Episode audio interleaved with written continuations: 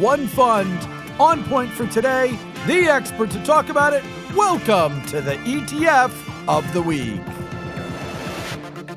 Yes, it's the ETF of the week where we examine trending, new and newsworthy, unique and intriguing exchange traded funds with Tom Lydon, Vice Chairman at VettaFi. And the VettaFi.com site has a suite of tools and research that will help you be a smarter, savvier, better investor in ETFs. Tom Lydon, great to chat with you. Let's get after it. Great to be back. Thanks, Chuck. Your ETF of the week is. The Wisdom Tree U.S. Small Cap Fund, ticker symbol EES. EES, the WisdomTree U.S. Small Cap Fund, which used to be the WisdomTree U.S. Small Cap Earnings Fund, but it has changed its name. It is above its 200 day moving average, but the last 12 months, well, the last 12 months for this fund, like any small cap fund, have not exactly been great. So, is this about expecting the market to keep broadening out and not just have it be seven companies, eight stocks, or is there more to it? A little more to it, Chuck. Look, you and I have been talking the last few months about how at the beginning of the year the S&P took off. Nothing could touch it except the Nasdaq 100. And it's all because of 10 companies. But guess what? In the last 3 months, small caps have caught up. Small caps have actually outperformed the S&P in the last 3 months and the last 1 month. And valuations as we've also pointed out are much more palatable than the lofty prices of the S&P 500, the Nasdaq 100 and especially those magnificent 7 stocks that make up most of the market capitalization of both of those indexes. That's the biggest fear of most investors and especially financial advisors that things took off tremendously earlier in the year. And if those were to come back to earth, we'd have a lot of market volatility and a little bit of pain in the market. The good thing is, investors and advisors are starting to diversify outside of large cap. Mid cap and small cap PE ratios are almost half of what their large cap brethren are. So if you can buy stocks that are 50% off, that's great. So in this case, with this ETF, we're actually taking it a step further. We went in and looked at EES compared to the Russell 2000, and it actually is outperformed for the last one month and three month period. The whole nature of it, as you talk about, Chuck, in the beginning, is even though earnings is not in the title of this ETF anymore, that's really what this is all about. The underlying index goes back and looks at companies, small cap companies, and looks at their earnings for the last four quarters. And as long as their earnings are consistent and hit certain benchmarks, they're kept in the index or new companies can be brought into the index. So it's almost a dynamic, almost an actively managed index in a way, but it makes sure that every constituent in that index meets certain earnings benchmarks. Thus, the ability, when things are good, can outperform major indexes in the small cap space like the Russell 2000. But you know, I set up that earnings comment with a reason, which is, as you just said, when things are good. But there are a number of people who believe we're either in or about to be in an earnings recession.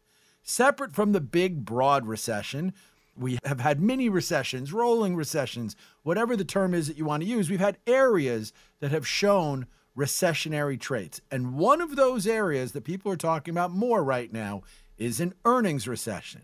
So if we're heading into an earnings recession, even though, yep, this fund is up 16% in the last three months, popped past its 200 day moving average.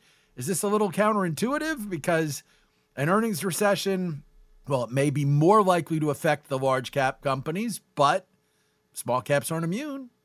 No, you're right. And Chuck, one important thing here, although everybody's talking about it, nobody has told the market yet because the market isn't listening. We're really having a pretty good year to date move that now is somewhat broader than just large cap growth stocks. And that's really important. I mean, we've talked about international developed countries, we've talked about emerging markets, they're starting to move as well. This is one of the most unexpected and unloved market recoveries that we've seen in a long period of time. Number one. Number two, from an earnings standpoint, you go back and look at first quarter earnings, 78% of stocks actually beat their earnings expectations. Like so it's not as though this is just ones and twos here and there. There's a lot of companies that have done really well from an earnings standpoint. And guess what? We're just in the early stages of Q2 earnings, and most reports are coming out positive as far as beating earnings ex- expectations. And then finally, as far as a recession, we may go into a recession, but there have been plenty periods of time in the past when there have been slight recessions or soft landings, as they call them, and the market's done just fine. The cool thing here is the differential between large cap valuations and small cap valuations are at a delta or a spread that we haven't seen in a long period of time. And I don't have to remind you, Chuck, over the long term, small cap stocks outperform large cap stocks, but that really hasn't happened in the last decade. What happens if that happens to come back? What happens if more of that money that's in the, on the sidelines with 6.2 trillion dollars in money market funds start to ease back in and especially if the small cap stocks get some of that fresh money? As I said, this is a fund that recently went over its 200 day moving average. It's gotten a, a good jump up in the last three months. Is this a 200 day moving average play? I think if you are one of those investors who've been happy that you had some money on the sidelines, but you're feeling a little bit of FOMO because the market's not listening to your stomach too, the market's continuing to come back and it's more of a diversified move, here's a way to follow a 200 day average strategy, put some money in. EES, as you point out, is above its average. And if you're worried about volatility and it rolls over and goes below its average, sell it and go out. But look, trend following is really easy, but you have to be there day in and day out. And the biggest thing what it what trend following does, it protects you from major losses over extended periods of time.